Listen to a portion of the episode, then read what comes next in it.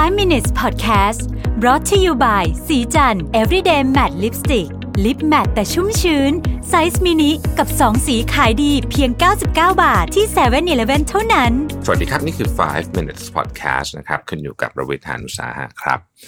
วันนี้จะมาชวนคุยเรื่องของ mindful eating หรือการกินอย่างมีสตินะครับ ท่านที่เคยไป ฝึกวิปัสสนากรรมฐานมาคงจะคุ้นเคยกับเรื่องนี้ดีอยู่แล้วนะฮะแต่ว่าวันนี้ผมมาเล่าใน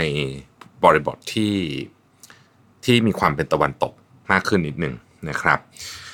บทความนี้มาจาก Huffington Post นะฮะเพราะนี่แหละฮะเขาพูดถึงว่าเราควรจะเปลี่ยนวิธีการกินคือคนคนเขียนเนี่ยเขาบอกว่าเขาเนี่ยเป็นคนที่แบบกินอาหารแบบเร็วแล้วก็ไม่ไม่มีสติอะ เล่นมือถือไปด้วยกินไปด้วย ซึ่งซึ่งบางทีผมว่าคนยุคนี้ก็เป็น ผมเองเป็นเยอะมากคือผมนี่ตอบเมลไปด้วยกินไปด้วยนะฮะบางทีเอาอะไรเข้าปากไปยังไม่รู้เลยนะฮะไม่ต้องพูดถึงว่าเคี้ยวกี่คำเคี้ยวละเอียดไหมอะไรเงี้ยซึ่งไม่ดีนะครับเพราะฉะนั้นถ้าเราอยากจะเปลี่ยนนิสัยอะไรสักอย่างหนึ่งในปีใหม่เนี้ยผมว่าเรื่องนี้น่าสนใจ เพราะว่าทำได้ทันทีเลยกับมื้ออาหารมื้อต่อไปของเรานะครับ การที่เรา มี mindful eating หรือว่าหรือว่าทานอาหารอย่างมีสติเนี่ยช่วยเรื่องอะไรบ้างนะครับ เรื่องที่หนึ่งนะครับ คุณจะบริโภคอาหารที่ที่เรามีคุณภาพมากขึ้น ความหมายก็คือแค่เคี้ยวละเอียดขึ้นเนี่ยก็มีคุณภาพมากขึ้นแล้วสองคุณจะกินแต่พอดีนะครับสามคุณจะคุณจะรู้ว่าอาหารแต่ละอย่างเนี่ยมันส่งผลอะไรกับตัวคุณบ้างนะครับ ช่วยควบคุมน้ำหนักด้วยอ่านะฮะมีข้อดีเยอะมาก ทีนี้การการจะฝึก mindful eating เนี่ยคืออยังไงพูดง่ายก็คือจริงการกินอย่างมีสติก็คือว่าเวลากินอาหารก็คือกินอาหารนั่นเองนะครับแต่แต่เดี๋ยวนี้มันทำยากเนาะเพราะฉะนั้นมันก็เลยต้องมาฝึกนะฮะอันดับแรกเขาบอกว่า make your meal an enjoyable experience นะฮะคือเขาเขียนเขาเขียนได้ดีผมชอบเขาบอกว่าอาหารเนี่ย มันมันเป็นแหล่งที่แหล่งคือเป็นเป็นต้นกำเนิดของพลังงานที่ทำให้เรามีชีวิตอยู่ได้ ถ้าเราไม่มีอาหารกิน เราก็ตาย เพราะฉะนั้นเราควรจะรู้สึกว่าการที่เราได้กินอาหารทุกมื้อเนี่ยถือเป็นของขวัญ เออ นะฮะเอามุมนี้ก็ก็ก็ถูกนะฮะ เพราะฉะนั้นพอเราบอกว่า mindful eating เนี่ยคืออันดับแรกเนี่ยเราทำให้มันเป็นประสบการณ์ก่อน รู้ texture ของมัน อันนี้หยาบ อันนี้ลื่นนะครับ อันนี้ร้อนอุ่นเย็นอะไรก็ว่ากันไปนะครับ เคี้ยวช้าๆเคี้ยวช้าๆนะฮะ แล้วก็รู้สึกได้ด้วยว่าจริงๆอะหลายคนก็บอกให้นับนะครับ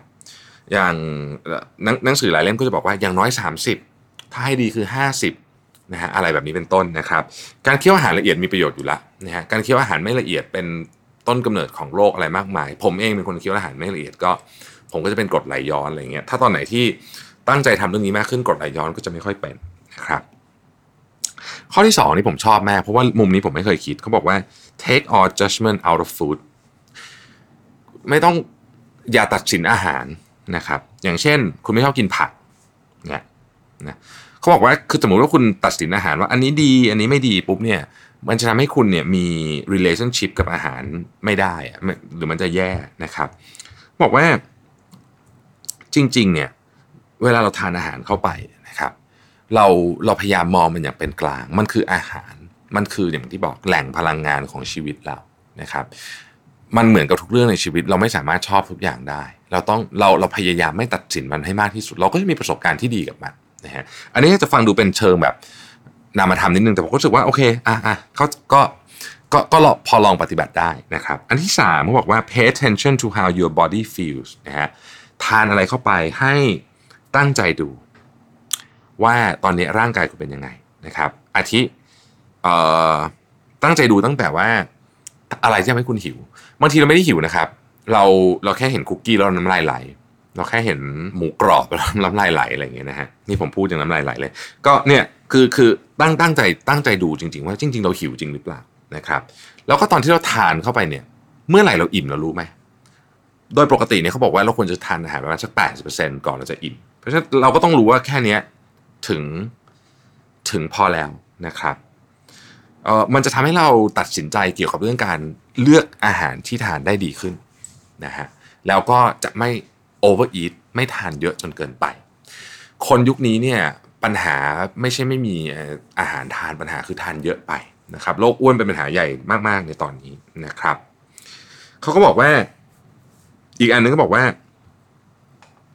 ถ้าคุณมีสติในการกินแล้วเนี่ย คุณอยากกินอะไรก็ก็ก็ก็กินได้นะก็กินเพราะคุณมีสติแล้วไงนะคุณคุณจะรู้แล้วว่าอันเนี้ยมันดีไม่ดีกับร่างกายคุณยังไง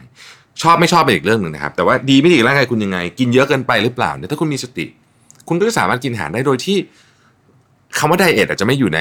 พจนานุกรมคุณเลยก็ได้คุณแค่มีสติในการกินเท่านั้นเองนะครับ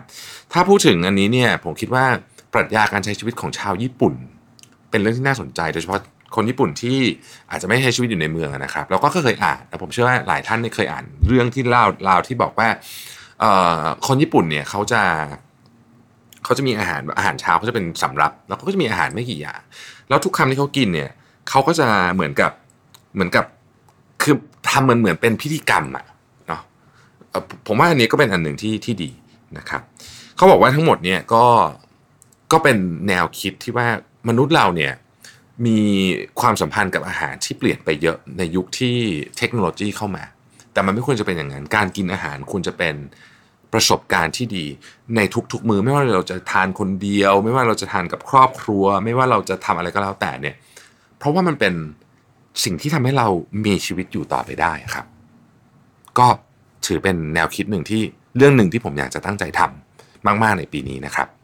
ขอบคุณที่ติดตาม 5 minutes ครับ สวัสดีครับ 5 minutes podcast presented by สีจัน everyday matte lipstick lip matte size mini